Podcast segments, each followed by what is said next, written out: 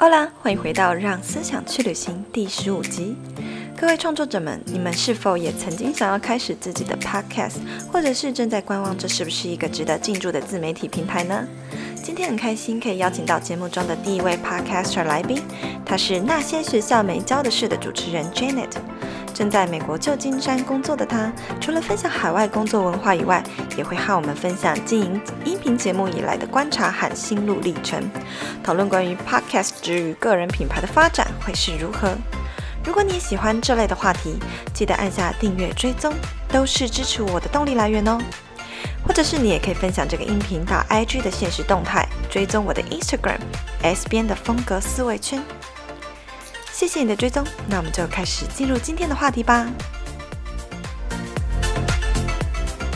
今天呢，我们很开心，可以终于可以邀请到一位 Podcaster 来我的节目。那些学校没教的事的主持人 Janet 哦，她呢是这个音频的主持人，来跟我们分享关于 Podcast 跟呃个人品牌他们之间发展呃的关系会是什么，然后呃经营音频是不是有帮助于发展个人品牌呢？所以如果你也是希望可以呃有在考虑未来要经营 Podcast 的朋友，不要错过今天这一集。那我就废话不多说，我要邀请我们今天的来宾进来喽。Jenny 呢是音频音频节目《那些学校没教的事》的主持人，那你可以稍微跟我们线上的粉丝介绍一下自己吗？好啊，嗯，就是大家好，我叫 Janet，然后我是台湾台湾就是土生土长的花莲人，只是大学毕业后就对就有机会，因为我想大学念资工系，然后就想要转职，那那时候家人蛮支持的，所以我就有机会来美国念硕士，那。对，念完之后我就待在这边呃工作。那过去有在新，就都在科技，然后有在新创啊。那目前在比较大的企业工作，然后就是身为软体业的产品经理这样。那对啊，那就在目目前来到美国也待了大概六六年多吧。对，哇，六年多已经很资深了，已经是华侨了。对啊，然后就是大概在呃去年七月多的时候就开始自己的 podcast，然后呃。就想要有一个地方，就除了科技业或是政治之外，有想要一个创作的空间。好，那我想要问一下，刚听到 Jenny 现在人是在美国的哪边？旧金山。然后你现在在旧金山，那你过去是念那个刚刚有讲到资工系嘛？是什么样的契机会让你说你想要到美国来工作，而不是选择在台湾呢？嗯，应该是说，我那时候就呃，大学的时候就觉得，嗯，自己对于 coding 就写程式本身这件事，并没有太大的热忱，然后也不是说哦，我觉得很天才就特可以写得很好，所以我那时候就觉得，嗯，感觉应该要想办法找另找出路，然后就觉得未来就是工程师这件事，并不是我想要当的，所以那时候就想说，哦，那要怎么样转职？所以就有想说尝试透过硕士先找一个也是跟资工相关的，但是我可以转换领域的一个科系，所以我那时候就去念了一个系叫娱乐科技系。娱乐科技系，那它跟一般的系有什么不一样？很好奇。它就是它就是做，它还是我会应应用到我资工的背景，可是我们那个系的主轴就是以。实作为主，然后就是做很多跟游戏啊，或是什么动画、娱乐产业相关的 projects。对对对，嗯，原来是这样，很有趣诶。那我想要问一问，因为其实呃，我有很多粉丝，他们是很想要，就是也是对海外工作是有憧憬的。那你可以大概说一下，因为你在美国已经六年多，你可以说一下美国工作环境它跟台湾有没有什么最大的不同的地方？比如说它的优点啊，跟缺点啊，跟台湾比较起来的话。嗯嗯，我觉得，因为其实我没有在台，就是我大学毕业之后就就来美国了嘛，所以其实我没有在台湾的企业工作过，然后，所以我我可能只能用从我跟朋友聊天中，然后去去去理解说，哦，到底在台湾工作的状况是怎么样。那我觉得美国就是应该是说美国，我觉得这边最大的差异是文化上面，嗯，我觉得也是要看公司啊，但是假设我们是以科技业里面来说，然后美国这边的科技业跟台湾的科技业好了。然后我觉我觉得，首先美国的好处，尤其是在湾区戏谷这边，就是它非常的领先嘛，所以很多企业基本上就是这边你可以接触到最新潮流是什么，然后最最新的呃发展是什么。对对对，然后然后以公司文化来说的话，我觉得一般来说就是美国 in general 都还比较崇尚平等，就不会说你可能是新进的员工，或者是你资历比较浅就没办没办法发声，或者是你的声音就不被重视。那我觉得反观就是台湾比较容易是 top down，就是说呃十年经历的人。他说的就就算不一定是对的，他可能还是，就是我觉得这方面还是比较严重。对，那这边反而反而就是你会看，比如说那个呃那个什么 Mark Zuckerberg，他刚开始的时候不是才二三十十二十几岁吧，然后还有很多公司都是，哎呦，对，就是就是很多时候你会发现，哎，一个公司它它的核心人物居然是一个很年轻的工程师，或者是很年轻的创业家。所以在你们的公司是没有那种前后辈的文化，我觉得多少还是会有，只是说不会因为你是比较年轻，年轻的你是新的人就没办法，就他就不听你的话，或者是说你你的东西就感觉是常常被人忽略这样。哎，那年轻的新人会不会被叫去做一些杂事？比如说，因为我们之前跟那个 Miss K，他是做他是韩国混血儿嘛，他说在韩国工作就是呃。会就是后辈，就是忙内，他们一定要先去会议室里面打扫啊、开灯啊、干嘛？那你们会吗？这边美国美国不会，尤其是那个科技业不不会这样子啦。就是你、嗯、可能大家可以说不定可以去告公司，就是如果你。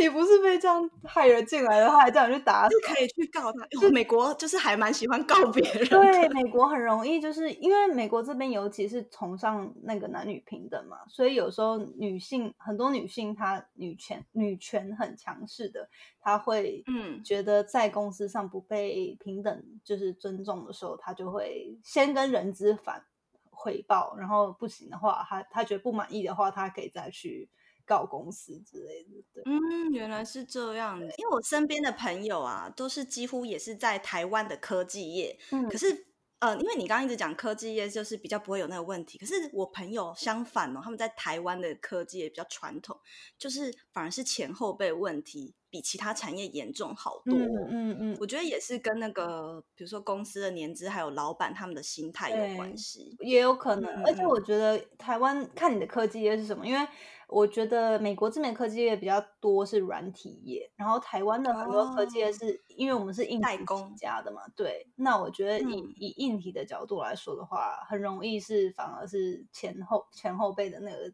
隔阂更大。嗯嗯，嗯。那除除了这个是优点部分嘛，嗯、那。在美国有没有一些就是刚有粉丝嘛？佳佳他在问说海外工作的劣势或缺点，嗯、那缺点的部分呢？缺点的话，我觉得就是看个人啦。就我觉得我个人会觉得说，因为我是在台湾长大才来的，然后我觉得就算语言可以。练的还不错，因为你就在那边生活了很久。那生活很久，对。可是我觉得要你要在，就是看你个人目标。就如果你的个人目标是想要在一个公司变得很资深的话，那我觉得就是怎么说，就是 变成管理阶层，然后带领很多人的话，嗯、那我觉得你要参与那种他这边的公司，还是一样会有人。那叫什么政治的斗争？就是你要在公司爬上去哦，所以会有派系还是会有？所以你你身为一个外国人，然后要在这边就是想要站稳，跟人家斗，这个，我觉得我个人个性是觉得比较难啦。另外，我觉得个人觉得缺点就是说，在这边就是有签证的，也有签证的问题，跟呃，哎，可是公司不是会帮忙办工作证吗？对，可是现在越来越难了。就是，但是如果你是工科业啊。他呃，就是他那个叫什么 STEM program，就是 engineering 那些 technology 相关的科技，嗯、你你比较比较容易拿到筹钱。可是我觉得还是有很大的、嗯，还有分产业这样子、啊对对对。商业的话跟什么 marketing 就比较难筹。哦、好哦，那谢谢 Jenny 分享这段海外经历。那也想要接下来我们要开始正式进入就是音频的部分。我想要问问 Jenny，刚讲到说从呃你的音频节目是从。去年七月开始嘛，到现在已经将近快一年多的时间。你可以大概跟大家分享说，为什么？呃，因为你的工作也还不错啊，嗯、然后呃，感觉生活也还蛮棒的。为什么会突然想要开始做你的 podcast？嗯，嗯就是因为我一毕业的时候，我现在的新创工作，然后工作大概三年多。那那时候新创的资历，其实那时候是在公司成立不久，因为呃那个 founder 是我学长，所以那时候就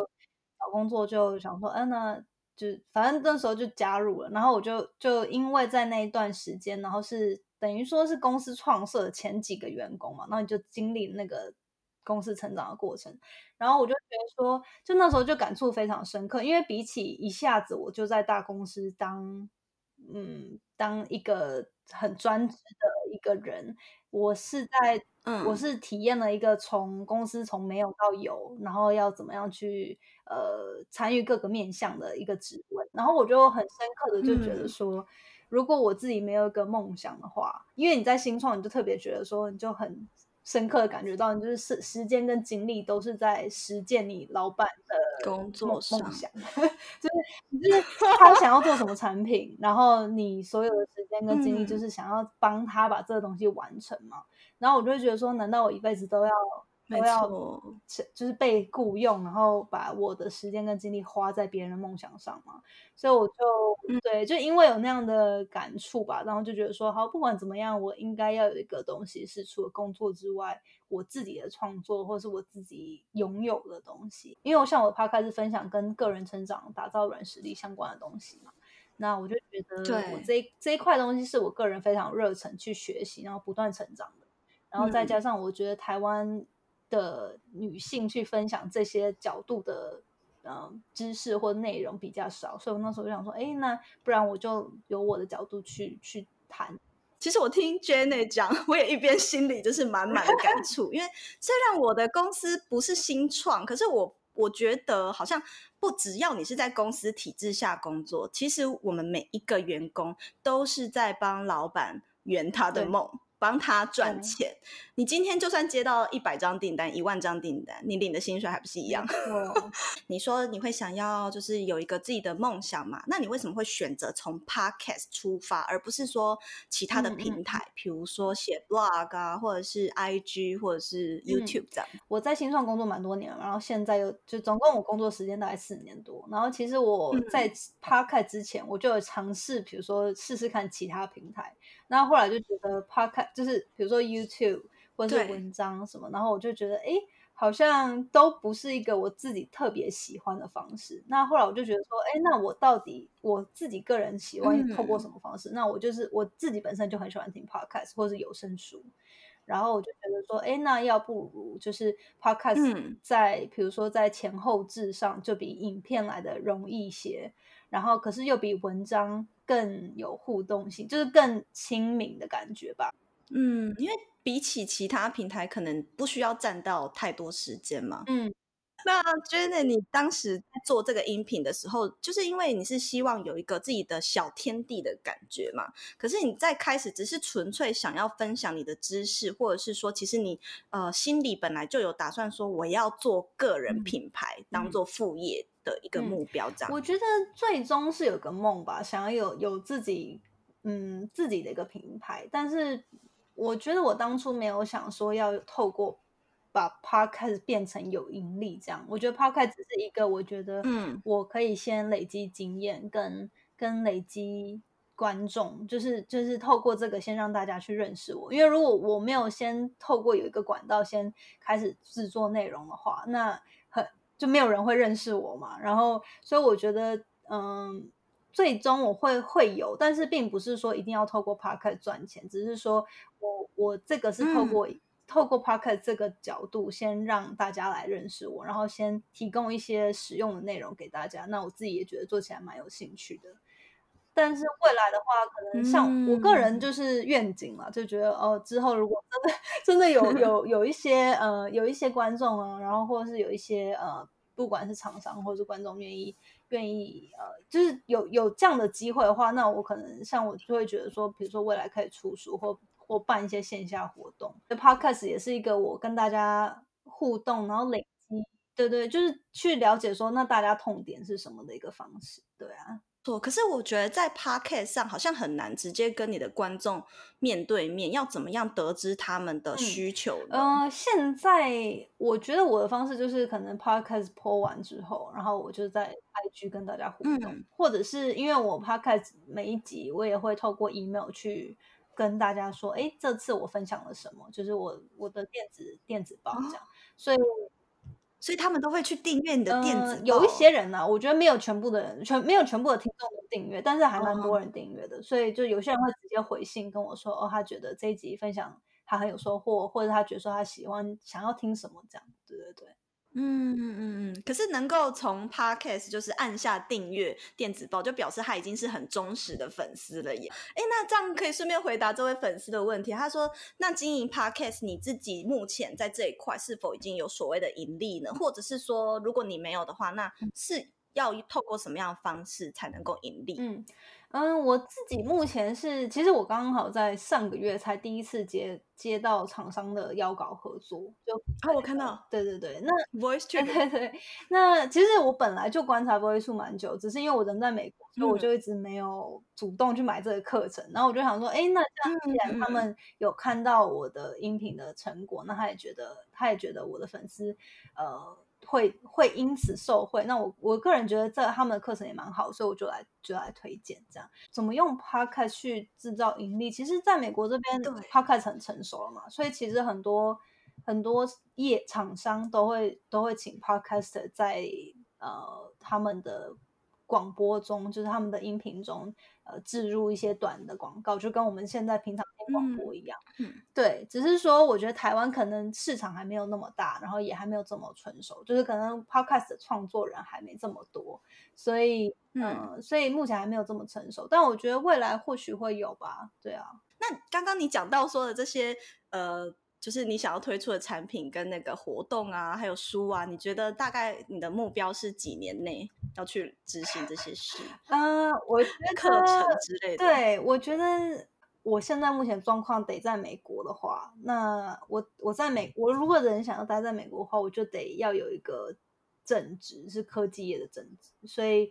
我没办法，就是比如说像很多人放弃这个的，对，就是很多人可能在台湾，他们想要从事自媒体，他可以不要走找一个 loading 这么重的职业，他可以就是比如先兼职，嗯嗯或者他就是待在家里，然后先拼看看三五个月，然后然后不行的话再。对可是我在美国就不行，就一定一定要一定要有一个签证这样子。我给自己期限说要在一两年内出书或者什么课程，然后我就会觉得呃，就是。会，我我怕我自己会压力太大，然后反而更不想做，对，所以我就觉得，嗯、呃，先先三五年内啊，然后，但是如果说，对对，可是就是我觉得，就是参加 SBN 的那个爆米花计划嘛，然后我就觉得，哇，大家都成长的非常快，然后也会激励我啦。那我就想说，看看，就是我觉得如果可以的话，当然希望一两年内有有其他新的产品或是 project，那那是最好。大家都动力满满呢，我们爆米花计划人都动力满满。对阿张说：“马上订阅起来，资工人挺一波好。如果线上还有资工人，赶快挺他。”哎，那刚刚那个 Jenny，你有说就是因为美国 Podcast 就是还蛮盛行的，那我很想要问一下，为什么当初你没有选择说，有没有想过说要攻占英文市场？因为毕竟美国、嗯。就是感觉机会还是比台湾大一些了。嗯、那为什么最后说你没有想说要做英文市场，要做台湾的？嗯嗯，就我觉得就回到刚刚嘛，就是我觉得我当初开始 podcast 并不是想要赚钱，然后、就是是想要建立自己的名声或是一个品牌或者一个形象，但并不是说哦，我一定要透过 podcast 赚钱。那我觉得另外更大的原因是因为我就是我是台湾人嘛，然后我觉得嗯。呃嗯，就是台湾这边的声音或这边的资讯量有缺，所以我希望透过我的声音去、嗯、去分享，然后再加上我觉得很多时候我个人，嗯，就是因为我身为一个台湾人，然后在美国这样的想法，去想要分享东西是对美国人引起共鸣的，我觉得就有点违和我自己本身的 identity 吧，就就我觉得我天生就是我在台湾。呃，长大，然后看到这些过程，我成长过程就是这样，然后我就觉得，哎，我身为一个好学生，好不容易积极营拿到了一个大家觉得，哎，还不错的工作，可是我觉得还是不快乐，或是我觉得还是很茫然。那为什么会这样？所以我就觉得，那或许很多其他台湾人也会有类似的心情。那我就想要分享说，到底有哪些工具或哪些东西是你可以帮助自己过得更充实、更快乐？这样。没错，哦，原来是这样的初衷啊，觉得很，就是觉得很甘心呢。但其 实也可以反过来想啊，有可能你做美国的市场，其实是可以把台湾的文化或就是呃文化介绍给美国人。如果是这样的想法，哎，好像其实也还不错啊。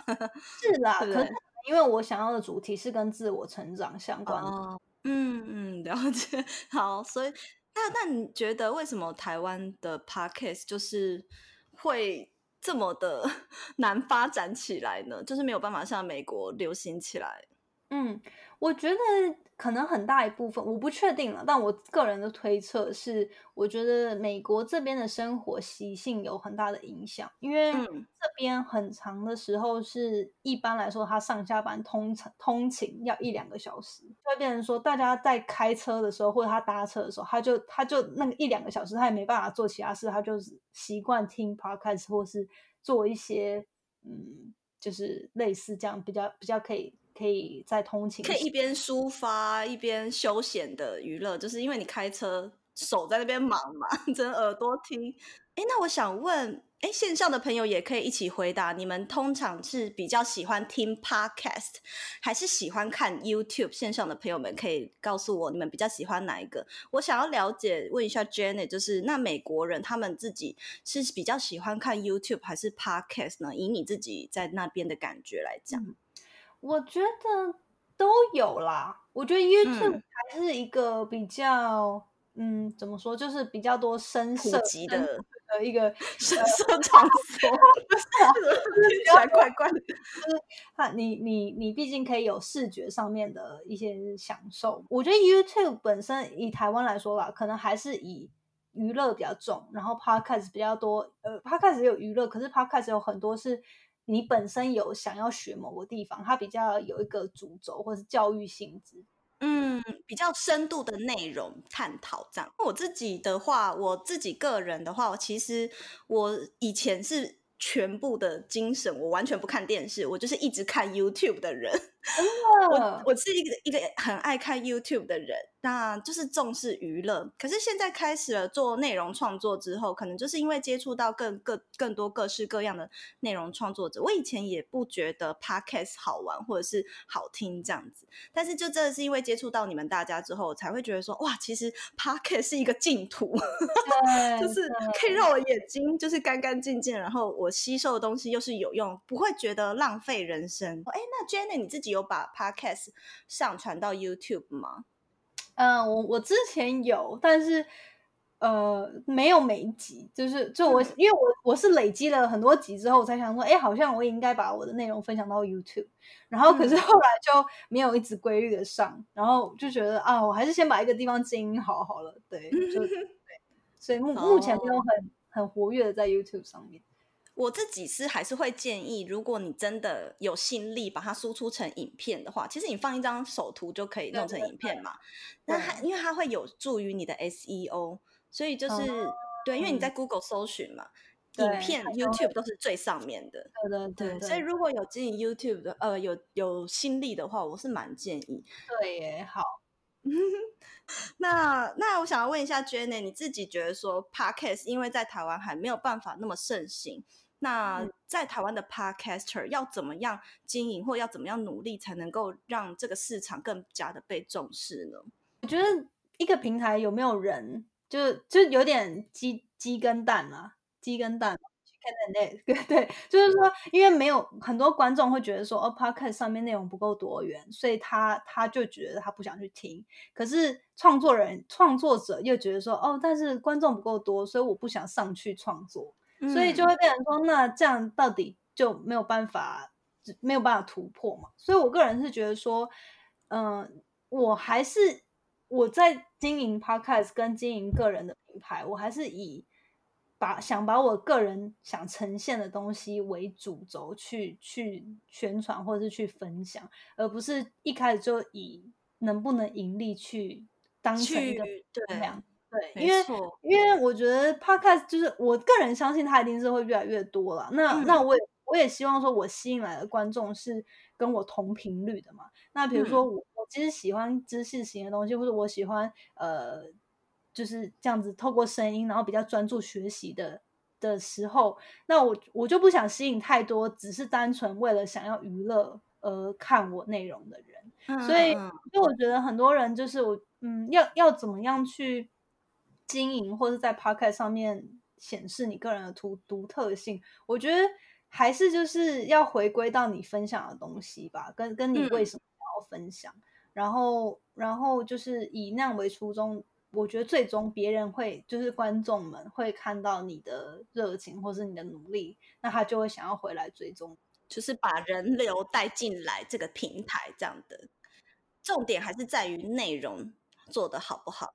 对，这也是我一直在提倡的事情，就是大家先做好内容，然后再开始你的品牌，而不是一开始想着盈利。因为你一开始想着盈利，你的东西只是会被风向带着走，或者是说硬要跟风这样。那 Jenny 你自己觉得现在做了这么久，也将近快一年多的时间，你自己觉得说，呃，Podcast 它对于自媒体或者是做个人品牌，它是一个好的出发的管道嘛？那可以分享一下它的好处跟坏处是什么，给大家参考一下。嗯嗯嗯，我觉得 Podcast 算是一个好的吧，就像我刚刚说的嘛，就是我觉得它比文字更、嗯、更贴近人心，因为它是你的声音，然后你可以稍微有点感情，然后但是它又比不像 YouTube 这样，就是它可以真的看到你人在干嘛，然后好像、嗯。是跟你变得很容易找到连接点吧，就我觉得 Podcast 是一个比较需要几集去多集去培养别人去认识你的方式，嗯、不像影片这么的快速。但是我觉得反观的就是你在制作 Podcast 的前后制作也也比较轻松一点，速度快。对对对，嗯。有啊，刚好有一个粉丝他问说，做 podcast 需要哪些事前工作准备嘛？可以、嗯、Jenny 可以稍微分享一下，你在开始一集 podcast 之前，你需要做些什么准备？然后大概要多久时间？嗯，我刚开始一定会比较久吧，就是前前面你在在建立自己的一个频道形象的时候会比较久，但是但是其实说真的，如果真的要说开始的话，其实你用手机录，然后就。那个用 Mac 或什么很多免费的剪剪接的那个软体剪接一下，比如说什么可以跟大家推荐一下免费的？嗯、免费的我知道就是 Mac 上面的那个 Garage Band 嘛，然后、哦、对对对对对，然后嗯、呃、Mac 跟那个 Mac 跟那个叫什么 Windows 都都可以用那个 Audacity 是免费的。哦，好，我完全不知道。对对对，就 你就下、哦、它就是免费的。对对对对对。所以它还蛮方便，嗯、它就是免费下载就可以直接用。真的是零成本哎，可是还是会去买一些器材吧，比如说比较呃麦啊，比较高级的麦啊等等的、嗯。可是我觉得我个人会蛮推荐，假设大家是有兴趣做，可是你还不确定你喜不喜欢的时候，你应该先录个一一两集试试看，然后嗯，然后觉得哎这个好像是真的有兴趣是发展，再买麦克风或者再买其他的。嗯、其实像我也没有没有特别什么。配备就麦克风，所以你会想脚本要想很久吗？想一个题目的时候，之前会比较久，那现在比较上手的话就，就呃自己有一套脉络嘛，嗯、就可能我就是大纲写一下，然后比较多是即兴的去分享这样。嗯、那你平常要怎么样去找这个灵感？就是看要分享些什么啊，等等。灵感呢、哦？我觉得，因为因为我的节目就是有分我个人分享跟也采来采访来宾嘛。那采访来宾的话，就是就是可能我我会找一些我线上本来就追踪已久的，或者是我我觉得哎，这个人他的过去或者是他的他现在做的一些作为让我觉得很仰慕，我就想要请他来跟我们分享。那如果是我自己。我自己的分享的话，嗯、大部分是我可能从书中最近学到了什么，或者是我去参加了什么活动啊，还是我个人有什么经历，然后我就觉得，哎，最近好像大家有在问我这些问题，我就来分享这样。现在就让我们休息一下，进一段广告。你是社会新鲜人吗？又或者是你已经受够现在的工作领域，想要换个跑道试试呢？但是却没有方向，不知道该换到什么样的工作才好。S 边的生涯定位设计课已经开始预购喽！现在到资讯栏下方点击链接索取免费迷你课程试听，在迷你课程里的最后附上职涯与原生动物爆发力测验，帮助大家了解自己的职涯潜能优势和劣势。欢迎做完测验分享到限时动态，标记我，与我分享你的结果哦。课程将分作两种版本，第一个是职涯版，适合即将步入职场的新鲜人，或者是想要转换跑道的老鸟们。第二种呢是斜杠版，增加近十五堂隐藏版课程，适合想要在下班时间利用社群打造个人品牌，迈向斜杠之路的你。里头将公开 S 边 IG 顾问直播是如何运用定位图设计出来的。现在预购期间购买斜杠版，再加赠 G I 版课程哦。最新消息记得密切关注我的 IG S 点 Style 点 Cycle S 点 Style 点 Cycle。好啦，谢谢你的支持。那接下来我们就继续回到节目里收听吧。哦，刚刚 Jenny 在对于 Podcast 对于做个人品牌这个部分已经分享完了吗？还是有其他想要补充的？嗯，我觉得都是要鼓励大家呈想办法真实的呈现自己吧。就是因为我觉得。现在有这么多人想要经营个人品牌，嗯，然后我也常常就是要提醒自己，就是说不要陷入比较的心理，就是大家会想要来听你的东西，就是因为你有独特故事，或者他他们就是喜欢你这个人嘛，所以所以才想要来听。那你不要为了就是说哦，好像看到某个人在做某个领域的分享，然后他就好像赚了很多钱，或者他就看起来很成功。那我就应该也都分享那些东西，对，我觉得就会变成说市场上其实都大同小异，那反而就没有就违背了那个意义吧？对啊，初衷就是就是想要展现你个人的特色嘛，所以我觉得就是大家不要想要一昧的跟风，就是就我觉得现在很多时候在网络上划一滑，然后就觉得说哦，大家好像很多人在分享类似的东西，然后我就觉得说呃。我我我自己一一方面需要被不要不要被影响，就是要克制自己说，呃，不需要紧张，不需要去一直要跟风。然后另外一方面也希望大家就是可以怎么说，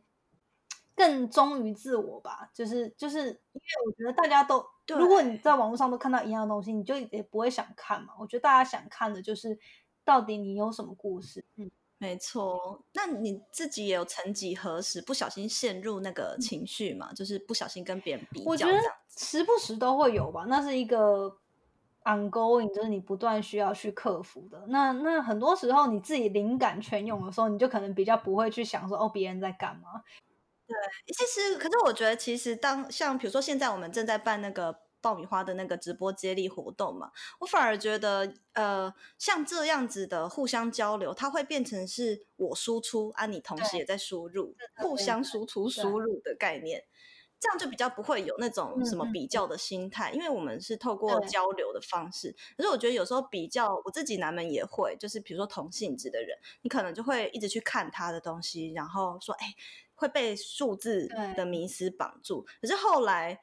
当你真的忙了之后，其实根本就没有时间去跟人家比较。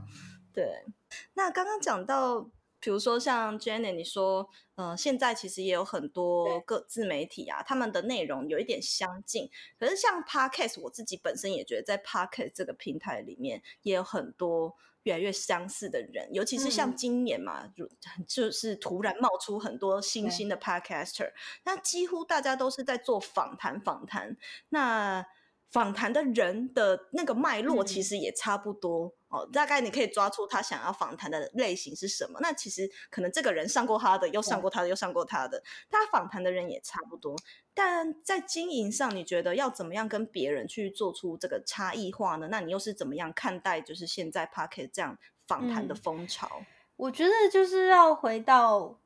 你你你想分享的初衷嘛？就是你到底想要带给观众什么样的内容？那像像我个人的话，在做访谈，嗯，我有我有发现，有越来越多主持人都是在邀请，呃，就开始邀请来宾，然后邀请的来宾很多是，就是到处你都看到，就可能比较红的一些 YouTuber，或是比较就是呃有在有在经营呃课课程啊，或者一些最。近期比较红的一些来宾。嗯并不是说我不想邀请那些人，而是说像我自己，我会觉得说我我的课我的频道想要分享的就是，呃，这些人他过去他可能他有什么转职的经历，或者他在自我成长上面做了什么，让他可以到今天的地步。然后我我都会我找的人都是那种我个人可能已经仰慕很久的，嗯、或者是我自己觉得很佩服他做了哪些事情，而不是说哦，因为这些人最近很红，那我好像也应该去找这些人要。怎么样在大家都做访谈中做出差异化？我觉得就是你还是得回归你到底想要给观众什么样的内容。我自己就是在做咨询的时候，就真的遇到非常多呃非常多创作者的，他们就是会有一些啦，不大绝大部分有 蛮多的，他们都是以盈利为出出发。这个不是不好，大家都想赚钱，谁不想赚钱？人家做个人品牌就是要开启自己的副业，没有错。可是你在经营个人品牌，跟其他类型的创业很不一样。其他类型的创业，你一定要先想好获利模式是什么。比如说开一个咖啡店，嗯、你当然要想好你要怎么获利啊。那可是在，在呃，在做个人品牌，像这种。呃，新兴的媒体创业，新媒体创业它是不一样的。你一定要先把自己的内容做好，你才有人流，有人流，然后有铁粉，有粘着度之后，有影响力之后，你做什么大家都买单。加上去就是说，我觉得在访谈上，另外一方面，你就是身为频道的主持人嘛，嗯、呃，也我觉得很呃，一个访谈好不好，嗯、我当然我自己也还在学习了，但我觉得。就是你，你真的去得去了解这个人的背景，嗯、是否跟你想分享的主题符合，然后在你怎么样问问题，可以透过。嗯，透过你问问题跟他对谈方式，真的带出把他的经验提供价值出来了。因为有时候我觉得我听访谈，就会觉得你听完之后，哎，好像没有收获，嗯、然后就听了两个人聊天。因为我以前在媒体业上班嘛，嗯、其实采访真的是一个大学问。你要光是不管是 KOL 还是艺人，你都要去研究很多。尤其是因为以前可能要接触艺人的关系，我们的研究要做得更彻底。你还要去知道他曾经被谁采访过，然后尽量。不要采访到一样的问题。刚讲到说，就是在 Podcast 这么多人在采访，那你要做出差异化，其实就是维持你的初衷嘛。然后你要坚持你自己个人的故事跟内容，还有主题跟方向，才能够做出差异化，然后制作出克制的内容。那在写访刚刚讲到说要去研究这个采访对象的背景之外，还有没有什么是要注意的？我觉得就是不要。无知吧，好凶。对对对，就先理解说他可能喜欢分享什么，然后他的背景是什么，你再去找跟你想分享的内容重叠的地方去访问他，然后不要说就是希望别人就是为了你提供很多资讯吧，就先做功课了。对对对对，那如果今天因为线上有非常非常多也都是创作者的朋友，那。假设，因为大家可能好像大部分都是还是在 IG 啊，或者是在官网。如果他们今天想要开始一个 Podcast，你觉得前期应该要做些什么规划，或者是想哪些事情？比较大架构的方面，你会怎么建议他？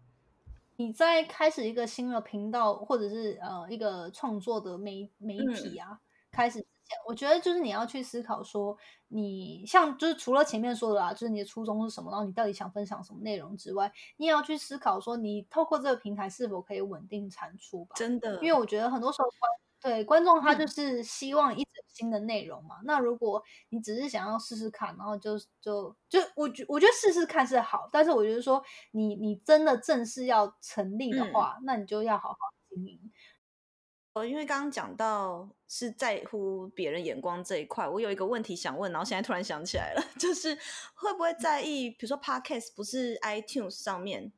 会有那个评分吗？你们自己 Podcaster 会不会很在意那个东西？我觉得多少会吧，但是我很少去看，哦、很少去看，因为你每次看到好的一定会很开心嘛。可是如果你看到一百则好的，然后只要有一则是坏的，你就还是会。明明就只是那个 one percent，嗯，然后可是你就会不免还是被影响，对所以所以我自己的方法就是我尽量少看。嗯、然后那可是如果大家有什么反馈或意见，其实我我还蛮常在 IG 上面，其实也蛮多粉丝他都会私讯我，就是说，哦，他最近比如说哪些地方他很喜欢，哪些地方他觉得他希望改可以做得更好。那对那我觉得那些就很好啊，是有建设性，而不是只是攻击批评攻击。